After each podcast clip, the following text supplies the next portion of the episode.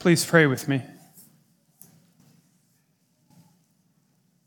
Heavenly Father, I ask that this morning we would hear the invitation issued by your Son. And I pray that you would open our eyes to see those who need to hear this invitation as well. Amen. Amen. The parable in Matthew 22 is a pointed confrontation message. It's a very pointed confrontation message. Jesus is speaking to the leaders of Jerusalem, the people who are leaders culturally, socially, politically, religiously. He's speaking to the Pharisees and the chief priests, the elders and the scribes. And this is a confrontation message. Imagine the confrontation. It happens in the courts of the temple. And he is face to face with the group of people who run this town and this nation. And he looks at them and he says, God is issuing and has been issuing an invitation to a feast. God's been sending this invitation out forever and ever. And imagine him looking them in the eyes and saying, and it's come first to men like you. It's come to people with the privilege, the education, the knowledge. You are the people that this invitation has come first to. You are the people who've deserved it, it seems, on the world standards. And he looks at them in the eyes and he says, But this group that it's come to time after time after time has treated this invitation with contempt. And what's thinly veiled behind this passage is him looking at them, speaking not just historically, but in the present. And you men looking at me right now are guilty of the same. You've treated it with contempt. You've responded to this message by taking the messengers, God's prophets, and abusing them over and over and over. And looking at this current group don't excuse yourself by saying, we wouldn't have done the same. Because what about John the Baptist? That's lurking right behind us. When he came declaring the way of righteousness, where were you? When he was in prison, imprisoned for speaking the truth in God's name, where were you? Where were the lawyers who showed up to defend him? We know they were capable of doing this. They did it to persecute Paul across the Mediterranean, sending lawyers around there to catch him and ensnare him. He says, Where were the lawyers? Why were you not in Herod's court defending John? You are no different. It's a confrontation message. But what lies behind this is a very simple truth that God has been issuing invitation after invitation to his people. And I want to start with that invitation because I think it's in that invitation we'll begin to understand what Jesus is saying and the frustration that he has. Look at Isaiah 25. I'm going to start with verse 6. On this mountain, the Lord of hosts will make for all peoples a feast of rich food, a feast of well aged wine, of rich food full of marrow, of aged wine well refined. And he will swallow up on this mountain the covering that is cast over all peoples, the veil that is spread over all nations. He will swallow up death forever. And the Lord God will wipe away tears from all faces, and the reproach of his people he will take away from all the earth. For the Lord has spoken. It will be said on that day, Behold, this is our God. We have waited for him that he might save us. This is the Lord. We have waited for him. Let us be glad and rejoice in his salvation. The question that you might be tempted to ask is who in their right mind would ever reject an invitation like that? God's going to throw a feast, all tears wiped away, death swallowed up. Who would ever reject an invitation like that?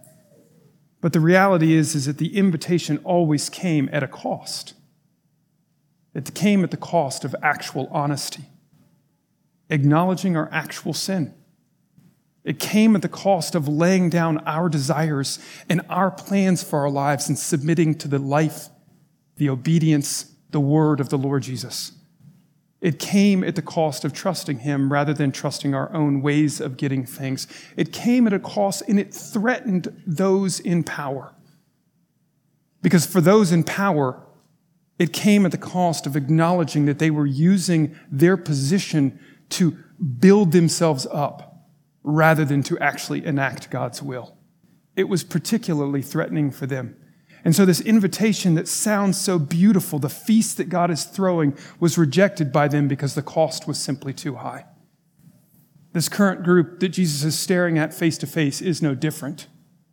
John the Baptist came issuing an invitation, issuing an invitation of forgiveness from sins, of cleansing, issuing an invitation for having the road cleared out of your life so that the Messiah could come blazing in in all of his glory. He came issuing an invitation of being made right back with God and ready for him.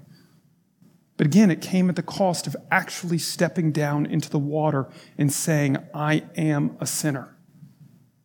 It came at the cost of actually being like that person or like that one.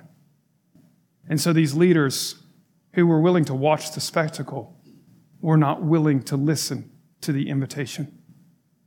And so in the parable, Jesus says, Those who did this, who abused the messengers and treated it with contempt, these will be judged. The king says to them, You've rejected me, I will reject you. And we step out of this very, very thinly veiled prophetic threat. And we hear Jesus speaking to these men directly saying, You have rejected God, and he will reject you. This cannot go on forever. And indeed, 40 years after he said this word, the city was destroyed, and every single one of those men lost everything every influence, position of power, every role that they'd ever had. It was a very thinly veiled prophetic threat that came true very quickly. But the parable doesn't end like that. The parable doesn't end with judgment, a burning city, and people who are lost. Because in the parable, the king says to his servants, I'm not content with an empty feast. I'm not content with an empty home. In the parable, the king says to his servants, Go out, go to the highways. Matthew tells us this parable more strainedly than Luke does. Luke's in the ditches and under the bushes. In, in the modern world, the king's saying, Go into the park and look under the bench. Go to the worst hotel in town and find the person sleeping in the lobby, sleeping off whatever happened last night. Go into the slums in the trailer parks, he says. Go wherever you can find somebody, he will say yes. I don't want my house empty. We step out of the parable and into real life. And we see in actuality Jesus and his disciples doing just that. Like the parable, a lot of the people to whom this invitation is issued and who accept this invitation, like the parable, a lot of those people look totally unworthy of being there. Jesus and his disciples show up at the houses of prostitutes, of tax collectors. They go find people living in rags on the outside of community as lepers, despised and unclean. They go find people with broken legs and arms who can't be a part of community, who can't work. They find the people blind, covered in sores, sitting on the side of the road, begging for cents so that they might have a little bit of bread. They find the people, in other words, that are those people under the park benches, and they begin to bring them in into the kingdom of God. What Jesus is telling in this parable is exactly what he and his disciples have been doing all along. His earthly ministry, issuing this invitation over and over and if the leaders won't receive it, who will? Go into the ditch and find the broken and the hurting and the sinful there. And just like the parable, those people don't look worthy. They look anything but worthy. They look like people who've been possessed by demons and sinned against their families and made every mistake. They look like people the world is crushed. But Jesus keeps issuing the call and saying, Come to me if you're exhausted. Come to me. You look at the early history of the church after Pentecost, and you see the apostles continuing this mission that Jesus is describing in the parable. The last scene of the parable is ominous because the king comes into the feast and he sees a man there in filthy garments and he says, Who let you in without wedding garments? And the guy can't answer. And so the king says, Bind him, cast him out into judgment. And he issues this epigram that there are many called, but few chosen. This ominous final scene says that there were some who come to the invitation but actually are not allowed into the kingdom itself. And that is, at first glance, terrifying. It's not because they're unworthy. In fact, when you listen to the parable, you really realize that everybody who says yes to the invitation is effectively unworthy.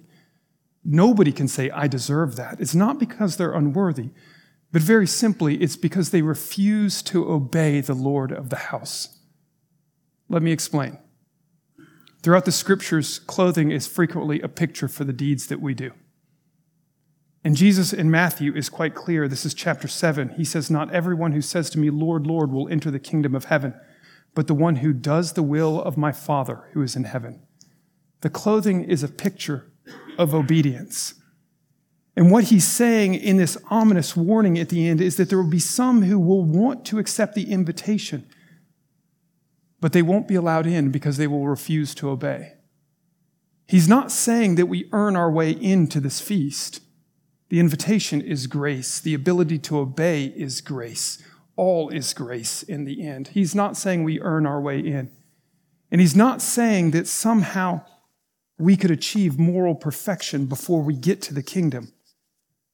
The offer of forgiveness is part and parcel with Jesus' message. He's not saying that we earn our way in or that we could achieve moral perfection. Instead, he's simply illustrating the truism that you cannot enter the kingdom if you're unwilling to kneel to the king. You cannot enter the kingdom if you're unwilling to kneel to the king. That the two things are inseparable from one another. In a silly way, you could say something like, You can't live in a world with gravity's benefits without also personally obeying its laws. I love its benefits. My garden soil doesn't float away from me. But having those benefits means that I have to live according to its laws. You can't have part of it and not the rest. He's illustrating this truism that to come into the feast is to abide by the terms of the feast, to live according to the king of the feast. Historically, even in the present, even in our own lives at times, we see that there are many oftentimes us who have this tendency to want the benefits of the feast, the benefits of the kingdom, but don't want to come in on the terms of the kingdom. It's a very natural move of the heart to make. I want Jesus' love and forgiveness and the things that he gives me, but I also want to keep living by my own standards. And Jesus is illustrating in this final scene that you can't have it that way. That last epigram, many are called, but few are chosen. To be chosen in the Hebrew sense is uh, two things at once. It's both to be graciously selected by God. I choose you, I want you, I call you. But it's also to receive that selection with faith and repentance and obedience. In other words, Abraham was chosen because God both called him and he responded to that call in faith and obedience. Being chosen is more than just God saying yes, it's you saying yes in return. And what he's saying in this epigram at the end is that many will be called.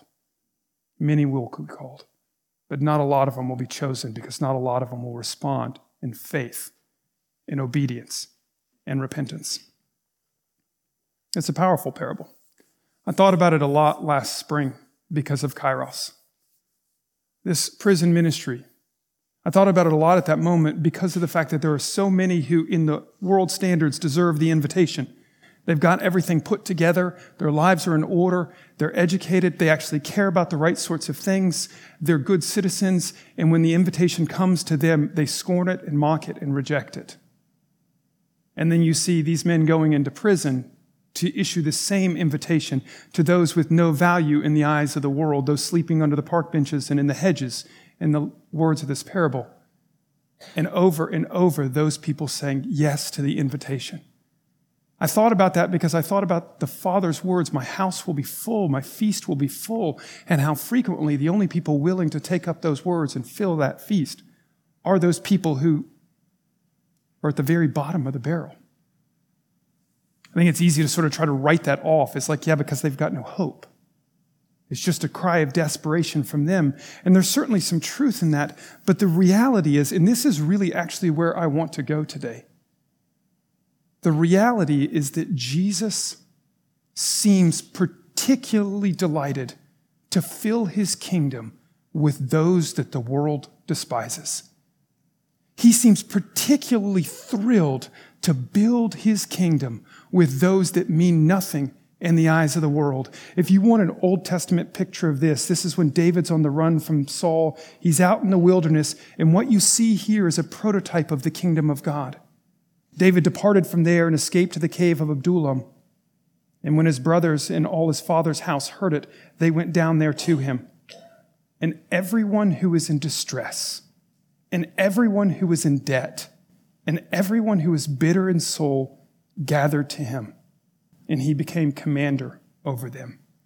You see this prototype of the kingdom in that beautiful passage that the people gathering around the king are those who are broken and hurting in all sorts of ways. You see it again in the New Testament. This is 1 Corinthians 1, where Paul says to the Corinthians, For consider your calling, brothers.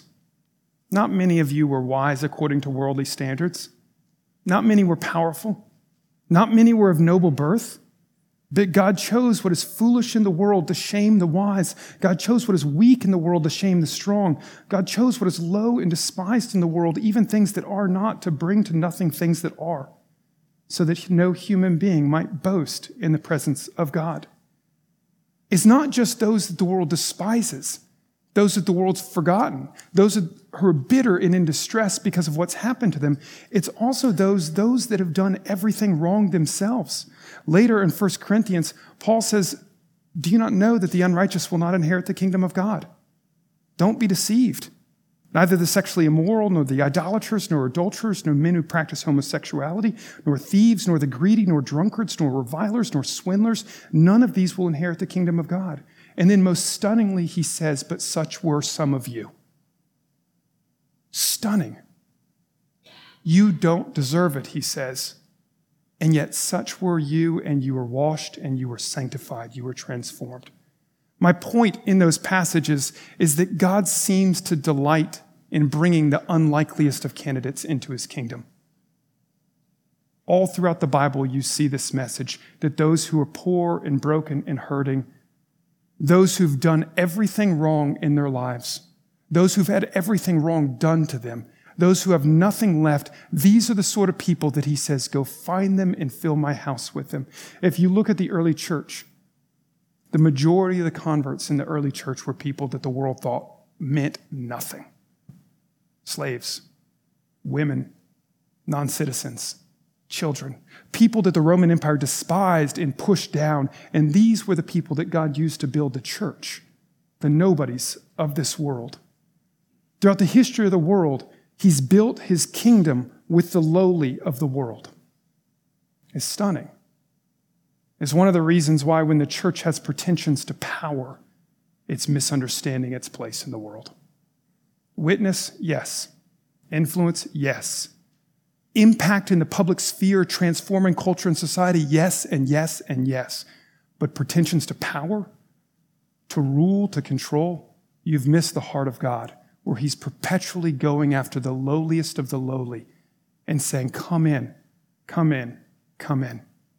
He looks for people who are cast out, who are worthless, who are insignificant. He looks for those sorts of people, people who have no value in the world no advantages, who've made all the mistakes, who are full of guilt and shame, who have burdened and exhausted souls, he looks at those people and he says, Come, come sit at my table.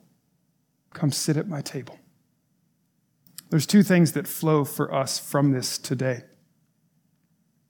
The first one is very simply that if you view yourself as the worthless, if you view yourself as the one who is forgotten, overlooked, of no value in the eyes of others, if you view yourself as the one who's done everything wrong, who is full of the shame and the guilt of the things that you cannot undo, if you view yourself like this, hear this parable.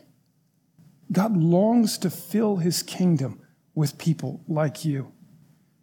If you see yourself in that way, remember that God delights to fill his kingdom with those whose souls are weary and exhausted and can't barely take another step. God delights to fill his kingdom with those who are unvalued and despised by the world. In other words, if you view yourself like this, enter into the feast of the king. No matter how painful it is, trade the robes of your shame for the robes of the Lamb.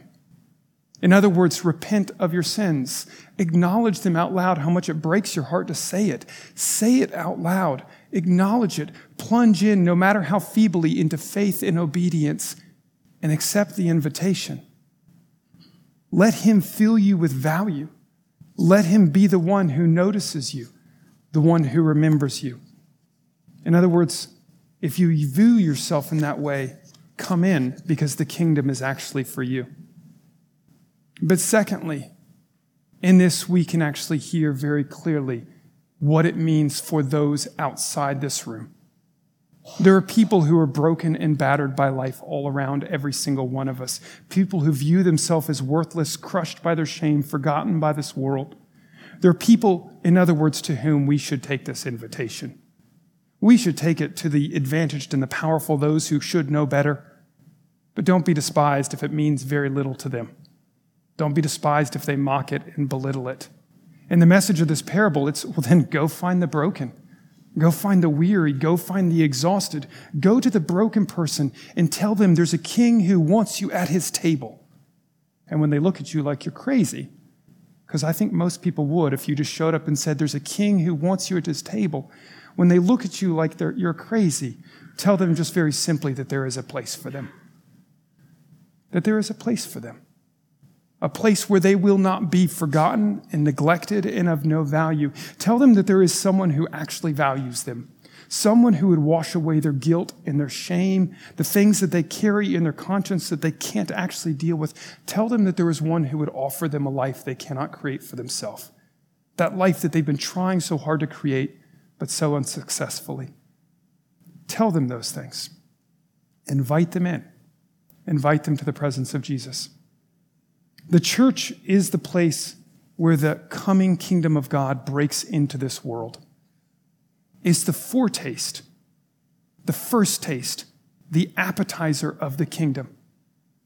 If you look around, you'll go, well, at least from the perspective of the people sitting in this room, it's a fairly mediocre, mediocre foretaste of the kingdom. We're not that special. What's so big about the kingdom if this is the foretaste? But if you look at what happens here from the perspective of God, you might begin to get a glimpse. Because here, forgiveness of sins is actually pronounced. Imagine that just being a foretaste of the fullness of what it will mean to be set free. Here, the love of God is declared. Imagine that just being a foretaste of what it will mean to be enveloped fully in His love. Here in this place, we are invited to sit at the very table of God Himself. Imagine that just being a foretaste of what it will be. Here in the church, we are offered the very life of God. Imagine that being just a foretaste. These are the foretaste of the kingdom that are enacted in the church. Sins are forgiven, the love of God proclaimed, the feast of the Lord going on and on and on, the life of God filling us this life of God that is a life of faith, the life that we are invited into as we move further in and further in into the kingdom of God. As we go deeper and deeper into this kingdom, what do we see at the heart? No one but the risen Lamb, slain for you and for me. The risen Lamb looking at you, longing to hold you, looking at you with his eyes of fierce jealousy and love, delighting in you and calling you onwards. Hear his invitation and take that to those around you who are broken and lost. Amen.